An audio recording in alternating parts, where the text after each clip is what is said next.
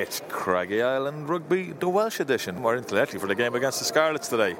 What's your feelings on this one, Rob? I think Connacht have a bit of a chance. Conditions seem to be a little bit clear and dry, anyways. Heavy on the foot.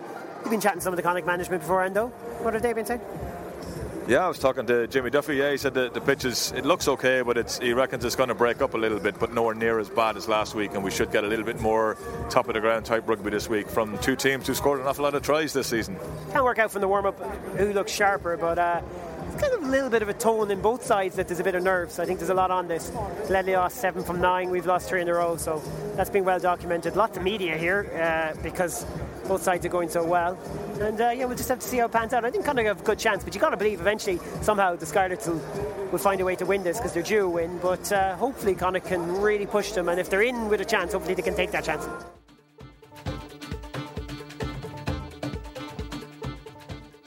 Okay, Rob, it's half time. We, we, didn't get to talk on 20 minutes, but um, 10 points to 3 to Connacht. It's going very well. We felt good coming into this, but we just felt history dictates, and, and even the early season form of dictated that it probably, it probably might be just a step too far for us to win here. Now you look at it and you think 10 3 up, Connacht should be 17, maybe more up. Referee to blame, maybe ourselves to blame a little bit as well. Certainly at the end there, we botched a chance right at the end, or certainly didn't uh, didn't show composure when he needed to. Is this turning into a must-win now? Well, certainly at this stage, the amount of chances we have and the dominance that we're showing means that you know we really should look at getting um, the full four points out of this, yeah. putting us into second place in the league, and you know kicking on with a chance to, to, you know take these guys back into the sports ground at the end of the year and, and really have a chance of being top four, never mind top six.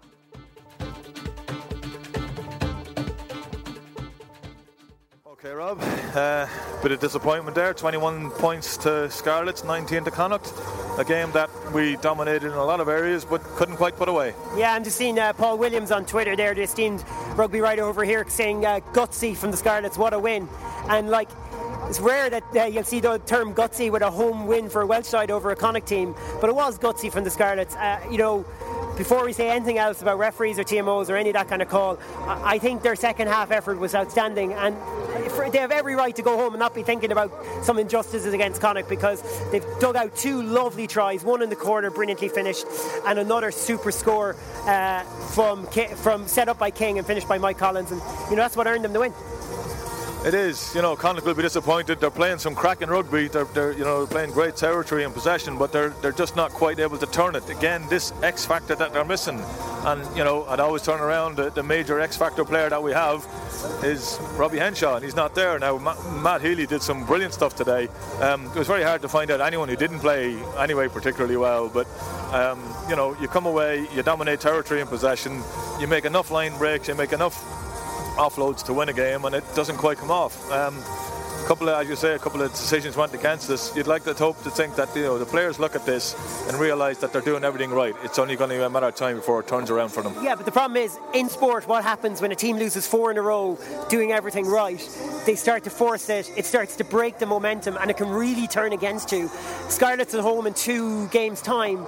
Uh, to be honest, like oh, Dave is going to go mental at home when I say this, but I don't care about Europe. I really don't. This is everything. This Pro 12. Newport comes after that. Two weeks after that, then Zebre away. Three games that Connacht are going to have to try and win.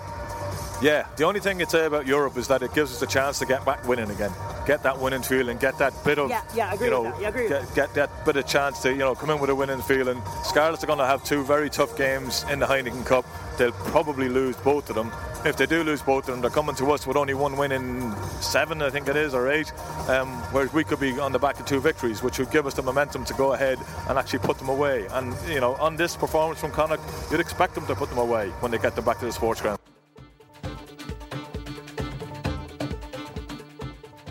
Post game section of the podcast. We're in Frankie and Benny's.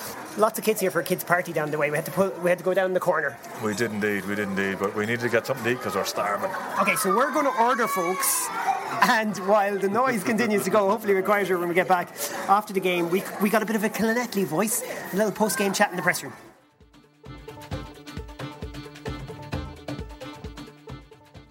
Rob Lloyd's with us, South Wales Evening Post. Rob, thanks for joining us in the post game podcast. Alan's with us as well. Uh, I was just saying, I remember you coming over to Connacht games about 13, 14 years ago. Uh, you're, you're a long standing Pro 12 reporter. I've been doing these games for a long time now, and uh, yeah, it's, uh, there's always some great contests between Connacht and the Scarlets over the years, and uh, this was another one.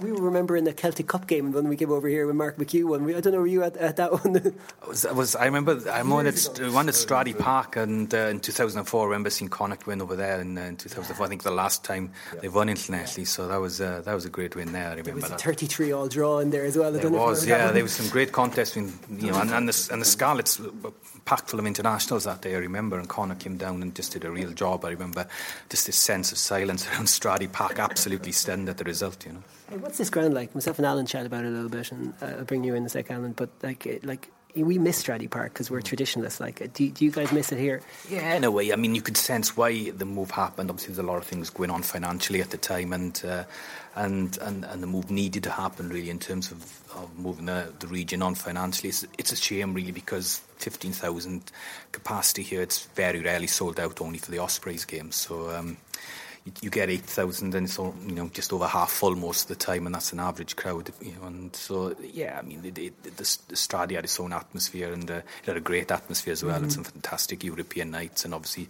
the touring games as well it'll you know always be remembered and always talked about uh, down here fans on the pitch at half time great yeah, stuff exactly. loved it was, it. it was it was proper old school it was yeah it was. yeah but isn't it also the fact that Stradey was walking distance from the town it was, yeah, it was in the same way the, the sports ground is walking distance mm. from the city and it just brings in that extra. And it, you know, I remember there was, there was one game I can't remember exactly who we were playing, but we were winning at half time the, the, half by half time, the place had almost doubled in size of fans because they realised Connacht were winning a game and they just walked in from town. It's not right. something you can do here because you're a little bit too far away. It is, yeah, it's a little bit out of town, and so the Scarlets had to sort of build a new a new fan base as it. Because you had the, all the old boys used to go down the Stradey and have their regular seats and everything, and they sort of lost a few of those fans along the way. But what they've done here, and, and it's just fantastic. They've got a real vibrant young mm. fan base here. You know, the kids still play at half time tag mm. rugby and things like that, and uh, they really get, they, you know, they go out in the community and a lot of, do a lot of good work to get the fans coming here from a young age. You know, certainly there was definitely more people here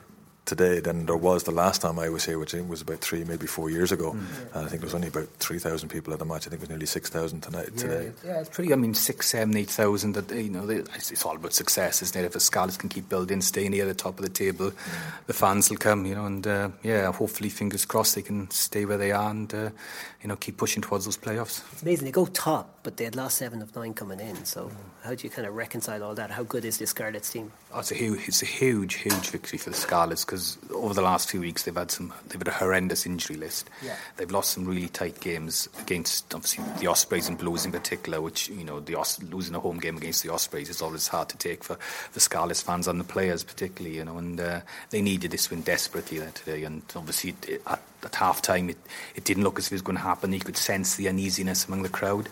And then with 10 minutes to go, you could, you could just feel the crowd lift and you could sense how important the game was to them, you know. So. Do you think the Pro 12 this is a big season for the Pro 12. Do you think, like, with everything kind of coming together nicely, with a couple of teams like the Scarlets mm. and Connacht maybe busting a trend a little yeah. bit and being up there, do you think this is a season where it could really, really capture the imagination more than it has done in the past? I think what this season is doing is perhaps we might see a big, big name casualty who, who might not make the, the mm. Champions Cup next year because Edinburgh are on, are on, a good run at the moment, and so if they keep that going, the Scarlets and Connacht stay where they are. There's going to be a big name who's not going to make the Champions Cup next year, and that that hasn't been the case in the past. What you find, you, you got your familiar faces have always made, you know, the top four really. So it's nice to see Scarlets and Connacht, who were battling, of course, for, for Champions Cup qualification last season, actually pushing for the playoffs. Last year, we were well beaten here. Did Connacht impress you more today? Yeah, definitely. I mean, um, they looked a better side for long periods today, particularly uh, in attack. Um, hugely impressed with uh, with Healy on the wing, the way he took his try, and uh, you know he's, he's so close to getting that second. It would have been a brilliant finish if he'd have, if he'd have managed to dab the ball down there in the corner. But um, yeah, a few, few silly errors. Indiscipline cost Connacht. I think there was, mm. it was, it was, a needless penalty to give away at the death. Um, Aki's challenge on King didn't really wasn't punished, but he, again, there were just a couple of silly penalties by Connacht, and and again, it was all about taking chances. You know, and at the start of the second half, that kick was charged down. The Scarlets managed to get a try in the corner, and that sort of swung momentum in the game. Yeah, you got like the, the, the one thing I would say about like you, you, mentioned that we look very good in attack, but we didn't have that final clinical edge that the Scarlets mm. have. That when you get into the, the red zone, you create space. Yeah. There's space created all over because the outlines of running, the angles running, the handling. Like it was something I noticed in the warm up. Connacht players were passing the ball to each other. The Scarlets players were putting the ball in front of the man, which that half a yard makes all the difference. Yeah. I think what the Scarlets had today is was Regan King turning the clock back a little bit yeah, in the centre. Yeah. You know, I mean, one of the best players I've seen. Um, yeah. my favourite opposition player in ever. Um, Regan's, Regan's 35 now, and he'll admit himself his obviously his legs aren't what they used to be, but. The line he hit for that Michael Collins try was just superb, and some of his handling um, and just his eye for the gap, and it's just, it just that makes a huge difference in tight games. And I think, yeah, to see Regan play like he did today was just fantastic. Yeah, we're, we're very good at making our opposition players look really good.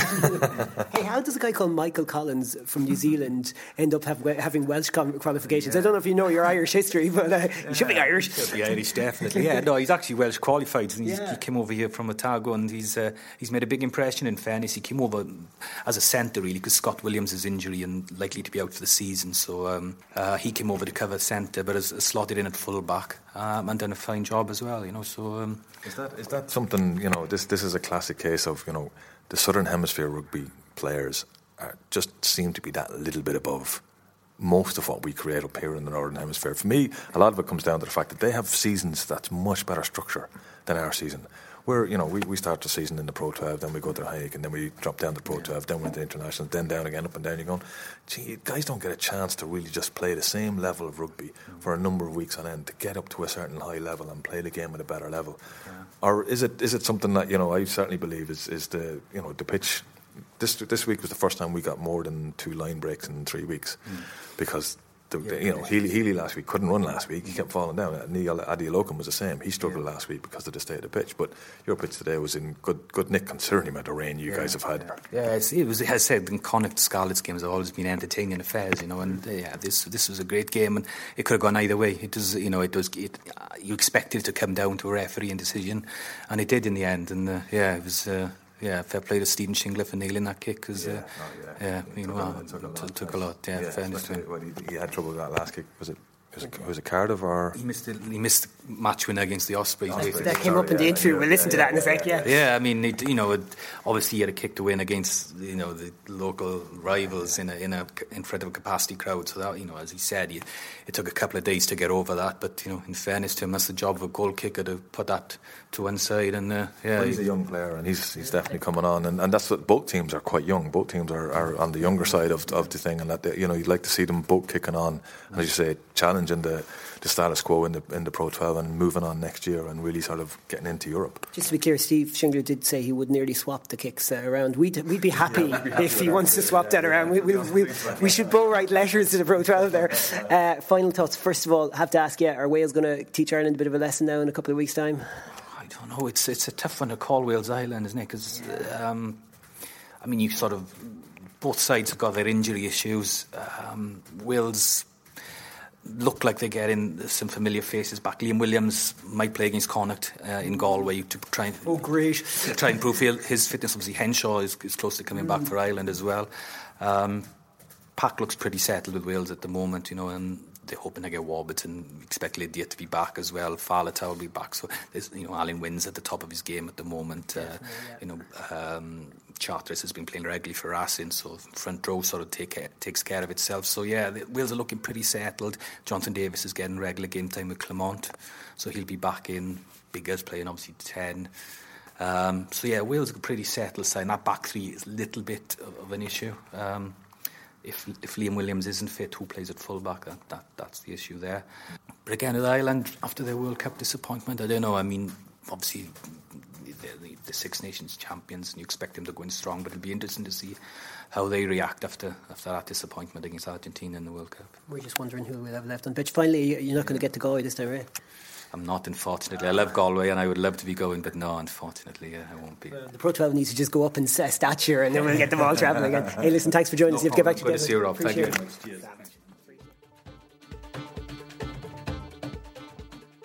Big thanks to Rob for joining us. Also, Rob was interviewing Steve Shingler afterwards. Steve, who kicked the winning penalty for the Scarlets, having missed one against the Ospreys a few weeks ago. Uh, certainly a happy chap afterwards. Well worth a listen to this interview.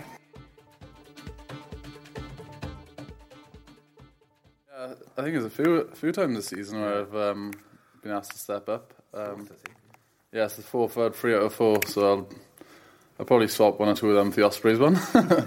but um, no, I think you rely on your technique. I think it may be the, one of the first involvements I had in the game. Yeah. Um, so yeah, I think you back your technique. You've probably yeah. kicked them a couple of thousand times. So yeah, it was, wasn't an easy one. It wasn't a hard one. just got through it really. Yeah, I mean, you coming in cold, weren't you? Because as I said, you, that was your first kick, and uh, yeah, you know, you want to be on the field. Yeah, uh, it's been a bit of a funny spell for myself, um, having less game time uh, than I want don't. But yes, um, I suppose it's my job to take the take the kicks and the crucial one, and luckily enough, it helped us get a win. Yeah, how important is that kick in terms of the context of the season? Yeah, um, well, it's, it's, huge. Really, I'm not sure where we are in the league now with um, top. Yeah, Leinster. I think they, they got a game in hand still. Yeah, yeah. yeah so it'll be um, it'll be close, and every every point counts really. Um, we got Connacht away next in the league where I'm sure they feel a bit um, aggrieved with the two decisions, maybe the fourth official. Mm. Um, so we got a tough challenge there, and it keeps on getting tougher. I think from the the away games we got in the um, over the course of the, the latter part of the season. So it's going to be tough. Um, I think the boys are for the challenge. Put a lot of work in um, throughout to get this stage. Yeah. We don't really let us slip now. Yeah. It must be great though when you once you've hit that kick and then you can hear the crowd cheering behind you. It must be a great feeling. There. Yeah, it's a bit of a contrast between the, the Ospreys one, where I was zoom and gloom for a couple of days and yeah. I'm going home happy now. yeah, is that tough though? After that Ospreys? Uh, yeah, it is tough. Um, yeah, I spoke to Steve. I think he's had one or two kicks again in his career. Uh, I spoke to Leigh Halfpenny and um, Liam Williams is a party afterwards, and he oh, right. reminded me about the Lions in the World Cup, and he said we've all been there and just got to get on with it and yeah. back your process next one. Next yeah. one it comes, and luckily enough for me, it's coming sooner rather than later, really. And you, you remember your last kick, so I mm. can hopefully push the, the Ospreys one behind me now. Leigh didn't tell you where he's going next season, did he? no, I know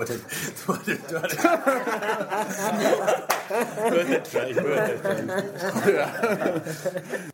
And next week you're playing Racing, who could have a certain uh, number 10 there mm-hmm. in opposition. How, how, much would you enjoy that challenge if it happened? Yeah, I'd, I'd obviously I'd, I'd love to. I'm actually reading his book at the moment. Yeah, yeah I missed right. his guy for Christmas, right. so enjoying it. Um, yeah. yeah, I'll be playing against one of one of my heroes. Yeah. Um, probably try to get his top after the game if um, yeah. you give it to me. um, no, it's, it's one of those um, pinch yourself moments that you watch him so many times on the TV, Tri Nations World Cup. Um, if I could do one over him as well, get a tackle yeah. on him, be nice. But no, looking forward to it.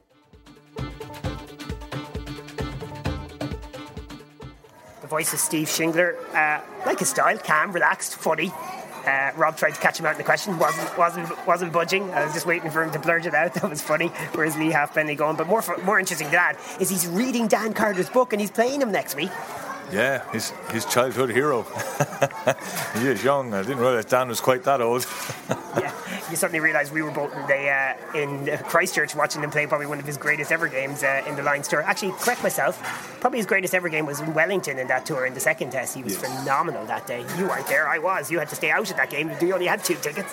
Yeah, yeah. I watched that game with my, my daughter, having watched the been in the in Auckland for the first game, and my wife and my son saw the second game in Wellington live while we watched it in a local pub. Um, but yeah, he was phenomenal that day. Carter was just amazing, and, and he seems to have brought Racing up another level. Alan's then 11 year old daughter Cassie was sitting uh, alongside us uh, in Christchurch on a very wet night. And I still remember as we watched the ball, Cassie going, Dad, they picked up Brian O'Driscoll. They picked him up and they, they, they turned him over and they dumped him. And we were like, Where? What? Oh, he's on the ground. Ah, he's okay. He's okay, Cassie. He's fine. What are you talking about? And then we saw the replay a bit later. Well, four days later, I think it was. Yeah, because you didn't have any stadium replays. We just heard about it, didn't we?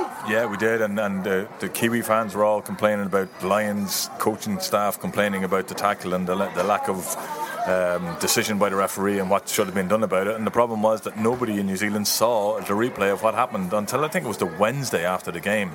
And all of a sudden, the whole fans changed. They all didn't like it. They didn't like what they'd seen and were a little bit sympathetic towards what had happened.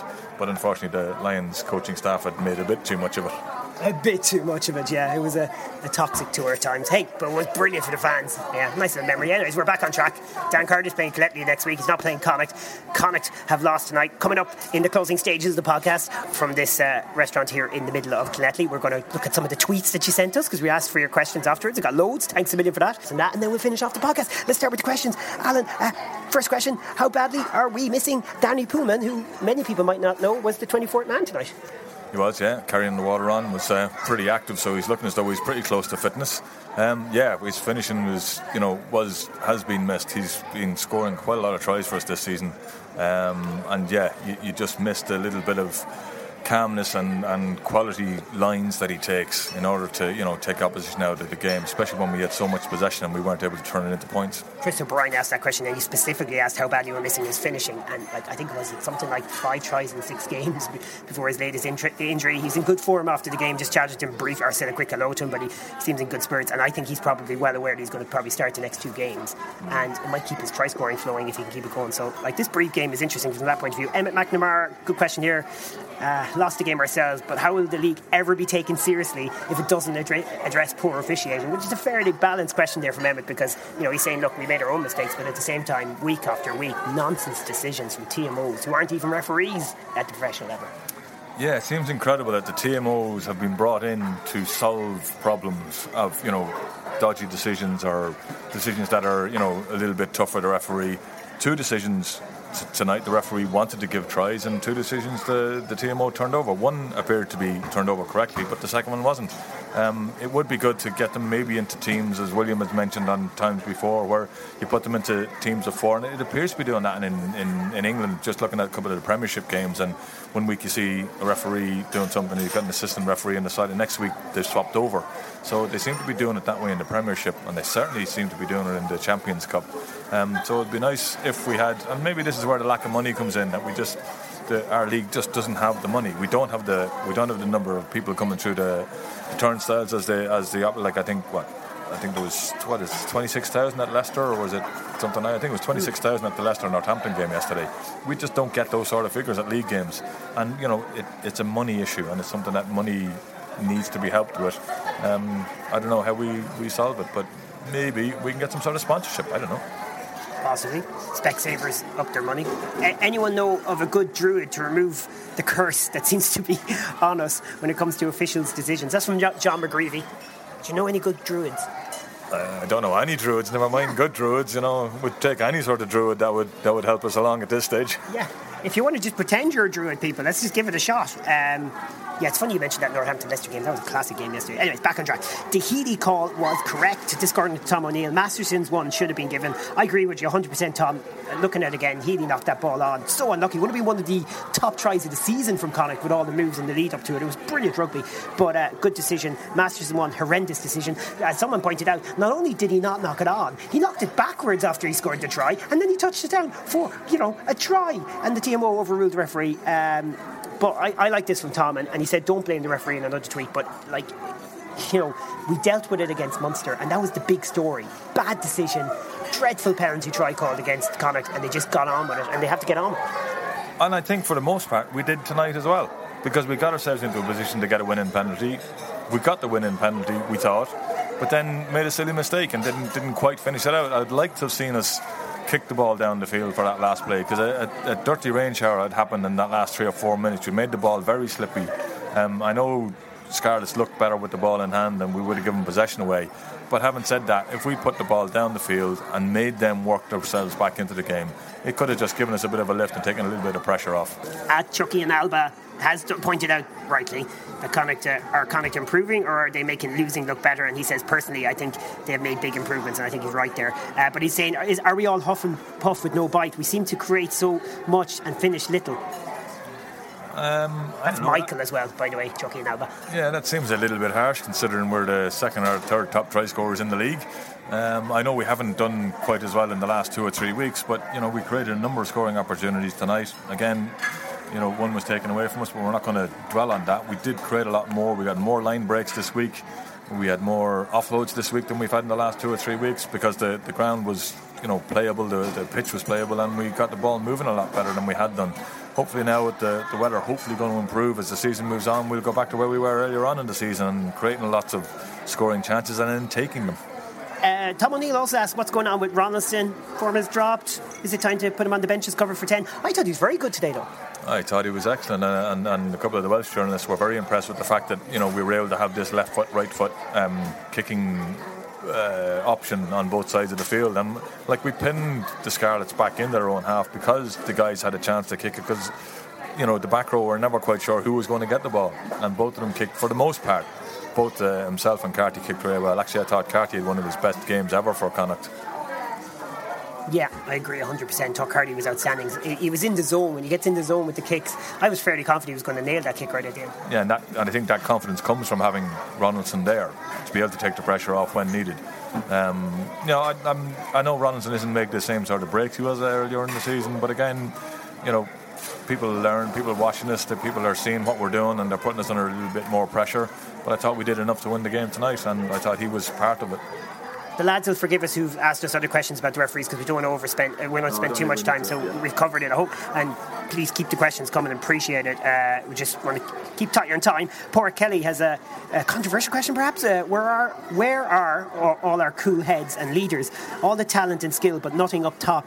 Is top is top six becoming a dream? I think that's very harsh. I, I, I think there was a lot of fight in Connacht when things were going against them, and they kept coming back. I kept wanting to kind of say, well, that's it now. Surely they've slipped five points down, but back they came, back they came.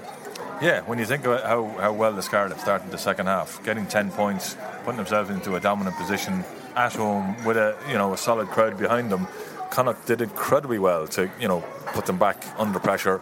Yeah, maybe we had a couple of passes that didn't go that should have went at the right time. We had a couple of offloads that didn't quite make their man after some excellent breaks.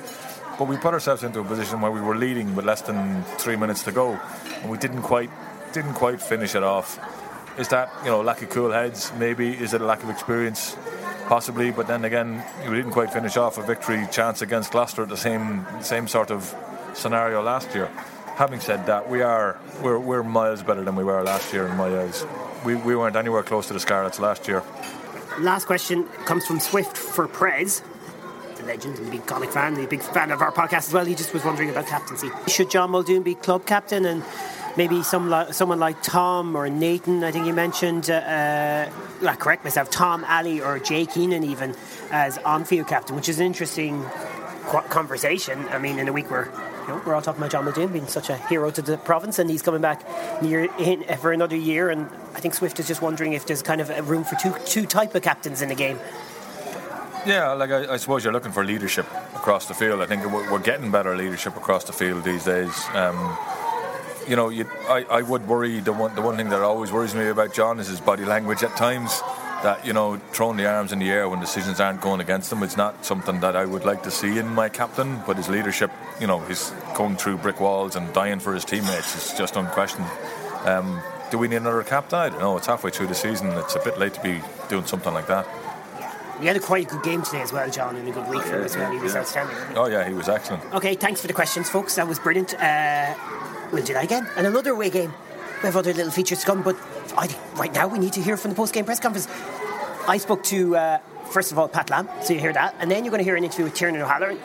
Uh, you know, defiant enough in terms of the performances that the team have been putting in. I think rightly so, too. Uh, so well worth a listen. Pat, the first thing people will say after game is our coach Pat Lam's going to be seeding with that one. Are you, or how, how's, how are you feeling about 25 minutes afterwards? Well, I think um, you know more disappointed, gutted uh, after the game. Um, you know, certainly a game we, we could have won and could have and should have won. You know, quite comfortably. Um, but we have to go back and look at the things that we uh, that we could control, the things we didn't do quite well. There's a lot of good play out there. Um, unfortunately, we didn't. We had a lot of try scoring opportunities and um, we didn't quite finish them off. And you know, Jack did great to get us uh, the you know the kick over. We got ahead with three minutes to go, and you know, it's disappointing to give it away at the end. Positives far outweigh the negatives in the performance. Like. Yeah, it is. I mean, that's. I think we'll go back, and I said before the game with both these both teams you know although we've we're all on you know coming off losses, the games could have easily gone the other way. So we knew that it's uh, both teams are playing well. It's just a case of uh, you know uh, uh, get it getting over, and I thought we had it, but uh, and I think there's a lot of there's a lot of effort, a lot of hard work going in there, and uh, you know we're, we're, all disappointed because I think there's things that we points we gave away easily and points we, we missed. Have never had a four game losing streak in the Pro 12 quite like this one, where in each and every game you can pick out large amounts of uh, the area where Connacht were the better side, and yet they're coming out with defeats. How do you keep the confidence in the players? How do you keep them believing that they're doing the right things and they need to stick at it? Well, I think the boys know themselves. I think they come straight in. I think the greatest tool that always says is self awareness, and mm. boys will come off and they'll, they'll know, geez, we did this well, this should have happened, and, and part of the way we, we do everything every week is, is, is that process. So, um, and, and, you know, we concentrate on each session. So you know, it's been all, all these. We've had some tremendous training weeks, and you know, and I think we come away from this game thinking, geez, you know, again, we we uh, we didn't quite get there, but we're not far off. And you know, when we look at the teams we're playing and uh, and the, the, quality of the competition and the internationals, we you know, the boys are doing a, are doing a great job, and but we're not far off there. 65% possession we're here in 60% uh, territory as well. All those stats, maybe chances not taken, especially before half time. That was a great opportunity to put two scores between the sides. Yeah, there was. I mean, we, we, we felt that. We just said if we, we can get that one more score, you know, we scored a great try there. We just missed out. I thought Matt Healy's one was you know, desperately unlucky there, and uh, but we, we cut him open quite quite quite well a few times, and yeah, we just needed that one more to get some daylight, and um, you know, in the second half too, we came out at 10-3, and uh, you know, silly, we um, I think we, we knocked them over behind the line, we got the ball back, and then I think uh, we, the play we ran was set up perfectly, and unfortunately uh, we got it was a forward pass, we got our timing wrong and um, and then off that scrum we, we didn't defend it well, and then we gave a penalty to the away to line up, and we gave a you know easy penalty away, three points, and that's probably summed up the game. How you know we gave away some soft soft points. Saturday night in France now is that what you need after that, or is? Oh, I think it's um, you know that that's it. You'd be able to get back on the horse, get straight away. You know we got a massive game in Brive because of what happened in Newcastle and the way the pool is. We we need to uh, get over there and get a win. So you know we just got to dust ourselves off, do the review, and then get ready for uh, uh, you know a tough encounter in Brive. Just one other question: Just that Owen Masterson try. That's the one we'd be picking out. I mean, I'm sure you don't want to comment too much on it, but it did. Like it, it's tough when you see those calls in the video. It looks like it's a try. Yeah, I mean, we, yeah, I think we agree. Everyone, everyone bar the team agrees, but that's uh, that's part of the process that needs to go through, and and uh, I'm not involved in that. Thanks, Pat.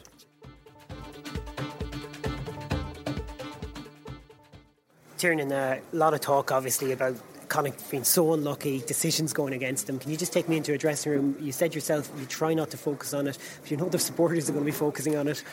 Yeah, absolutely. And obviously, it's easy to talk about those things when you come out, you know, in a, in a, in a small margin like that, when you come on the wrong side of it. But um, I think it's it's really important as a team if, if you start to dwell on those things, especially in the middle of a game, and you start getting annoyed, it will affect your game, you know. So I think that was the main thing at halftime, just saying you kind of have to take the positives from it that we had created those opportunities, and, and yes, there was one or two tries maybe that we could have scored as well. So um, you can't get bogged down in it because it'll affect your performance, and, and then you're just going to get caught out and, and they'll score tries against you. So, you know, it, it, there has been a couple of games now where we felt decisions might have gone against us, but it, it might be easy for supporters or people on the outside thinking that's going to have a big effect. But in the dressing room and as, as a team together, you really have to just stay strong and not focus on that and just focus, focus on the next phase, you know, um, and just keep it going because if you keep, keep dwelling, it'll just affect you. The last four games, I've never known anything like a losing streak where Connacht have played so well in every game at different points. It's not like you haven't made mistakes, but at the same time, last few minutes of every game, you've looked like in a position to win it. You know, uh, can you draw a lot of solace from that? Yeah, absolutely. That's uh, that's why I don't really, you know, we're not really reading into these losing streaks yeah. at all. It, has been a few really tough games for us against quality opposition and a couple of games away from home and in, in tough, tough uh, weather conditions as well. So um, I think, you know, as I said earlier, there's a really big confidence there in the squad, and we're, we're not. It's a disappointed dressing room. We're always going to be disappointed when you lose a, a, tough game like that against a quality side. So you know, we're still building. We still back ourselves. We've got two weeks now on the European, which again, that's a, a, a main focus for us as well. You know, we, we want to top that group and, and get a home quarter final.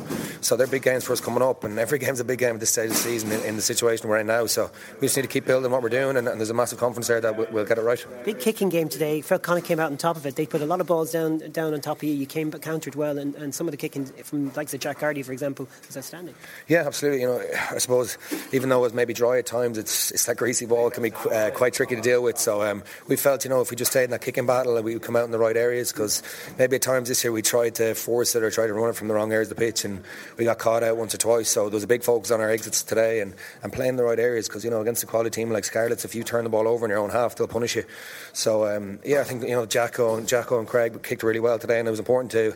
That's it's another part of the game that we're, we're still working on, and you know we've got this kicking game, an expansive game, and we've got game for wet weather as well. So it's it's just you know we're always mixing up, and we just have to adjust to the game. It's where you can focus on one one player in rugby. Ronan Loughney gave away a penalty at the end. What's it like in the dressing room? How do you pick him up? I'm sure I'm sure no one's going to blame him or, or blame anyone really for the way that finished. No, not at all. You know, yeah. I don't think that's the way it goes in rugby. You don't just because that was the last play of the game, or sorry, towards the end of the game, you, don't put that in locks at the end of the day. There was play after that. We got the ball back after that, and we didn't we didn't capitalise and get points after that. We can see the tries at times as well. People make mistakes, and we can see the tries. So if you're always blame the person that gives away a penalty like that at the end, that's just that's just not the way it goes. Obviously, he'll be a bit down because he thinks he's let down the side, but that's not the way rugby is. You know, everyone sticks together, and, and we're, we're a big family team here, so we won't be putting the blame on anyone. And we just know that we had the opportunities to score tries, and we just really, really at this stage of the season in tight games like this, we need to capitalise and score those tries. You seem to this season, just to finish, have a real center, sense of where the centre is. You don't seem to be knocked off stride too easily, and you don't seem knocked off stride this evening either. Yeah, absolutely. You know, maybe at times in the past or a few years ago, if we were, if we can see the tries like that at, at the start of the second half, we might just completely follow the game. Whereas now there's just that big belief. If, if we can see the tries, it's just we know it's just a simple mistake, and we'll just keep on battling, and, and we'll get into the game because we trust the structures that's there. You know, so um, there's a big confidence, as I said, and, and you have you're going to have setbacks in every game you play. You're not going to keep scoring tries, and and we pump the, the pumping teams and with the quality of teams that are playing in this league, you know. So you really have to just focus on, on the positives all the time and just keep it going, keep it going. And look, we're, we're fully backing ourselves that we'll uh, we'll get this right and we'll start getting some wins.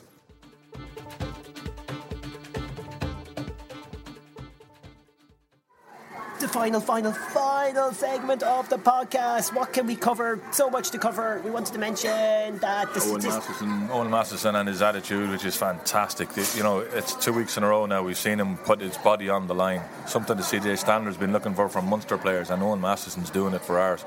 For us, that's at least three times we've seen him diving on loose balls, putting his body on the line when you know anything could be hacked or kicked or whatever, and he doesn't care. He goes for it and he dives on it. Fantastic attitude. Do you know what he reminds me of? Do you remember the game Hungry Hungry Hippo? It's, it's that's the way he is when he dives out for a ball. It's like, what? The ball's loose? No, it's not loose anymore. Yeah, absolutely. No, he's the, the, the hungry shows is phenomenal, and it's great to see. And the desire he has is, is, is just brilliant. Our young players are, you know, coming on in leaps and bounds this year, and it, it's you know people are one of the questions, you know, are we improving from last year? And I think we're miles ahead of where we were last year. Not only with points on the board in the equivalent fixtures, because even from last year we have an extra point than we did than you know in this equivalent game last year, and around January time as well, the same yeah. time of year.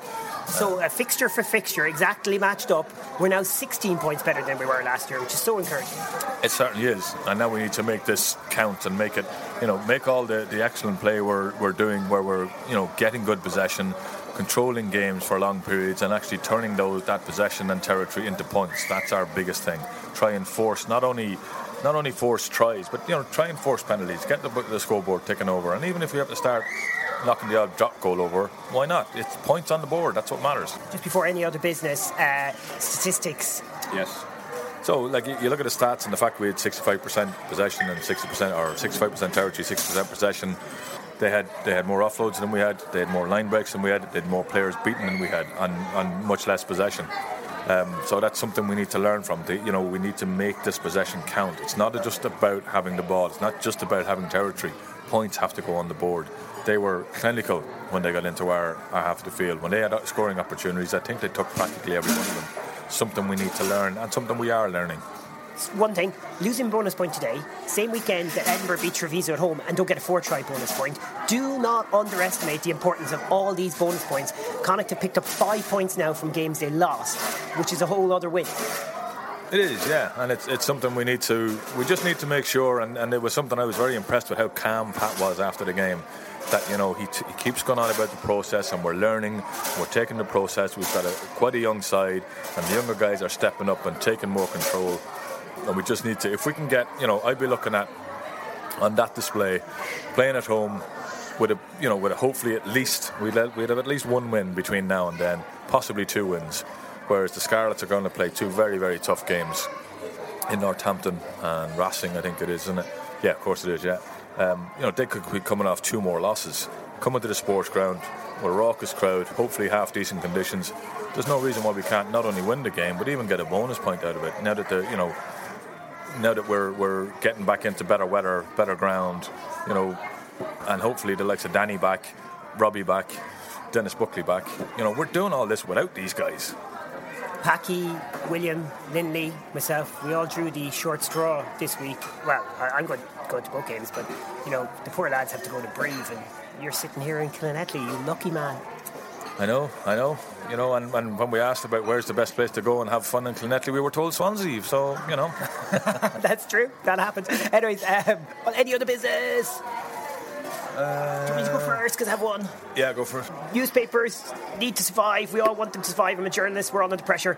Uh, they need to get a bit more creative in their previews of matches in the Pro 12, for example. You know, everything you've put in a paper, you got to strive to be proud of it. You got to strive to make sure it's unique and different.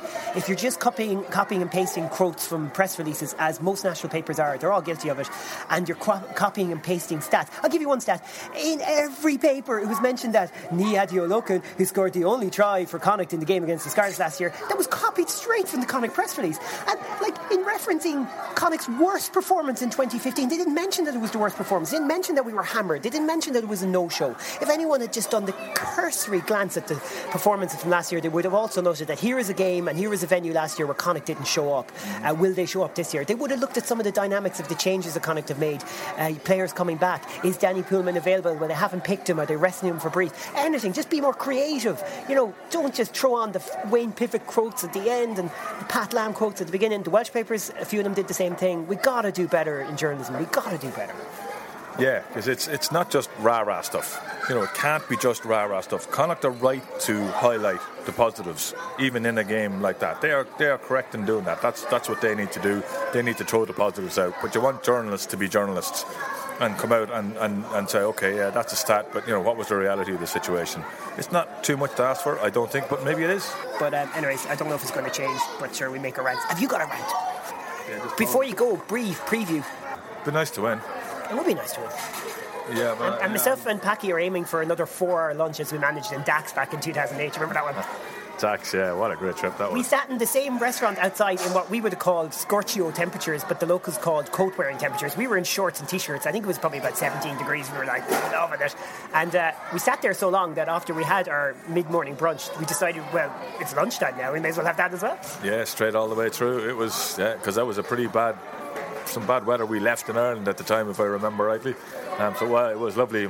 We're sitting there in our shorts and t-shirts on the, the boardwalk in Dax, and, and all these French ladies walking by in collars up on their coats because they they were so cold. But um, you know, it's everyone to their own, I suppose. Up to some sun, some outside eating and breathing. Hopefully, Connacht can get a win. It'll be a good atmosphere. It'll be a good test. I know the likes of George Naoupu James Connolly, guys like that are coming back. We'll see Shane De La as well. Danie Poolman should get some game time. Ash McGinty will probably get some out half game time. Who knows? Caolin Blade might be back. Uh, Peter Robb, we've been liking what we saw from him. We'll get a look at him. Lots to be positive about.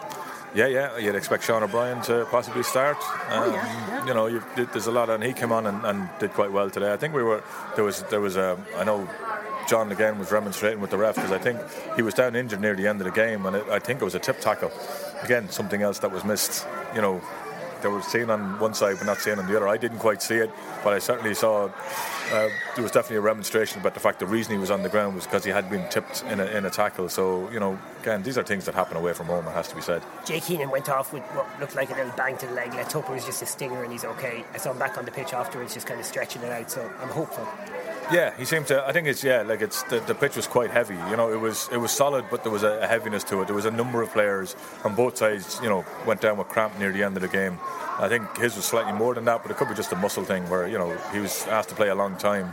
With the fact that uh, Andrew Browne had gone off so early in the game, meant that you know substitutions didn't quite happen as early as they may have, they may have done because they were worried about covering Ali who had been taken off early in the last two games, so that Jake might have taken off a little bit later than he might have wanted. Time for your any other business, Alan? Yeah, my, my rant this week is is um, on the fact that you know we, we Donal Lenihan wrote an excellent article last week talking about how are they if you going to support the provinces because the, the success Ireland has has come from the provinces. And I wanted him to finish off the rest of that analysis by saying of course on the provinces especially Munster their success came from the clubs. But he didn't. He left it at that. And it's you know it's it's something that you know needs to be highlighted. The real to me, a, a real problem with academies is that the guys who go into the academy strut around the place with their their tops on going, look at me, I'm an academy player, I'm a Leinster player, I'm a Munster player, I'm an Ulster player, I'm a Connacht player, look at me. Um, whereas, and they're not getting enough game time, real game time, in games that matter. The A game system, as far as I'm concerned, is just a waste of time. It really is. I don't see them playing A games down in the Southern Hemisphere, to my knowledge. I don't think there's A games to the same quality. It's been played in England for the last 20 years. And what's it got them? Nothing. Loads of B plus players, as we said the last yeah, night. Yeah, exactly. Lo- Loads of certainly a certain type of player that are you know solid player, but it, it doesn't mean anything. You know, you had Pontypridd coming over last year, and they were fantastic with brilliant fans, and now they've got the you know the Dragons B team and whatever. There- There's no bite. There's no. It doesn't mean anything. There's no. And how can young players learn what it means? To win a game, what it means, what it takes to win a game when you're playing against gnarled old guys who, you know, want to go and win, want to have something to play for, want something that matters. Winning an AIL would matter because, you know, there's a history behind it. Munster teams won it for five, six years in a row. Munster clubs, what, Shannon won it three or four times, Garryowen won it, I think, and then Cork Con. The Munster team was built on that. There's none of them players left now. And then you had the situation, as I say, a couple of weeks back in Munster when we beat them. We're standing in the tunnel afterwards, waiting for you to come out from your thing, watching some Munster players going through, sort of humming tunes to themselves and whatever. And I'm going, wait a minute, you've just been beaten by Connacht. You, you should be gutted. And there's no sign of it. And then you watch how they played that game in Paris and how quickly their heads dropped and some of the, the, the shock and tackling that was going on. And you can see why Alan Quinlan's getting so frustrated and so annoyed. But it does come back down to the core. It's still a club game. It has to be about the club game. That's where you grow your base from, not you know, not schools into academies. I think there's place for both of them. I think the club game needs more. You played a key role in the website that I set up, knocon.ie, that we had to shut down four months ago because we just couldn't find the traction. We couldn't get a sit down meeting with the IRFU even to talk about it and talk about them investing. They couldn't even get back to us to chat to us. It's really demoralising. I haven't said too much about it, and I don't want to just be bitter because life goes on and I've got other stuff to be doing. But we were gutted to have to let it go because we love doing it and we love covering club rugby, and it's where our heart and soul is, as much as we enjoy covering Connacht. Yeah. Um, and there's just there's no traction there with the IRFU. Yeah, and it's it, it's sad to see. You know, that, that's where the heart of the game is. Like, where, where have all the, the Munster fans, the, the greatest fans in the world, gone? You know, they, they were the bandwagoners who jumped on because they were doing well. Now they're all gone. And, and And the club guys aren't there because they were kind of edged away. abandoned. Yeah. they were abandoned because it, you know, and it's it's it's trying to get the balance right. I'm not saying everything is about the club, but it's trying to get a better balance about the whole thing. we need most of the Irish rugby fans to be provincial supporters and, and national team supporters because that's where that's the show. That's Yeah. the big show. Yeah, And You need that heart and soul as well. you know, I've got a situation now where, you know, my, my lad's moved up to Dublin. He's playing a bit of rugby up there, and I can't find, because he's not playing AIL, I can't find where his team are in the league. I can't find, you know, there's, there's no league table. I can't get myself around the Leinster website. I've been working in IT for nearly 30 years, and I can't find my way around the Leinster website to tell me where the table is. All I want to know is what position they're in. Something that Knock On used to provide just like that. Yeah, all right, that's enough. Aren't we great? But at the same time, we are frustrated. Look, it's the first time we mentioned it, and we're in how many podcasts in, so I think we'll get away with it this week. You'll forgive us. That's it, folks. But I just want to say one last thing. Well done, Ulster. Can't wait to go home and watch that comeback. That sounds fantastic, and it's just good.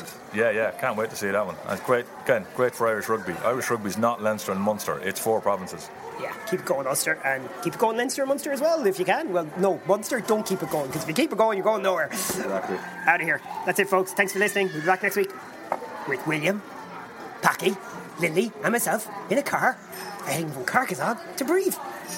Sounds like it's going to be fun. Sure is. Bye.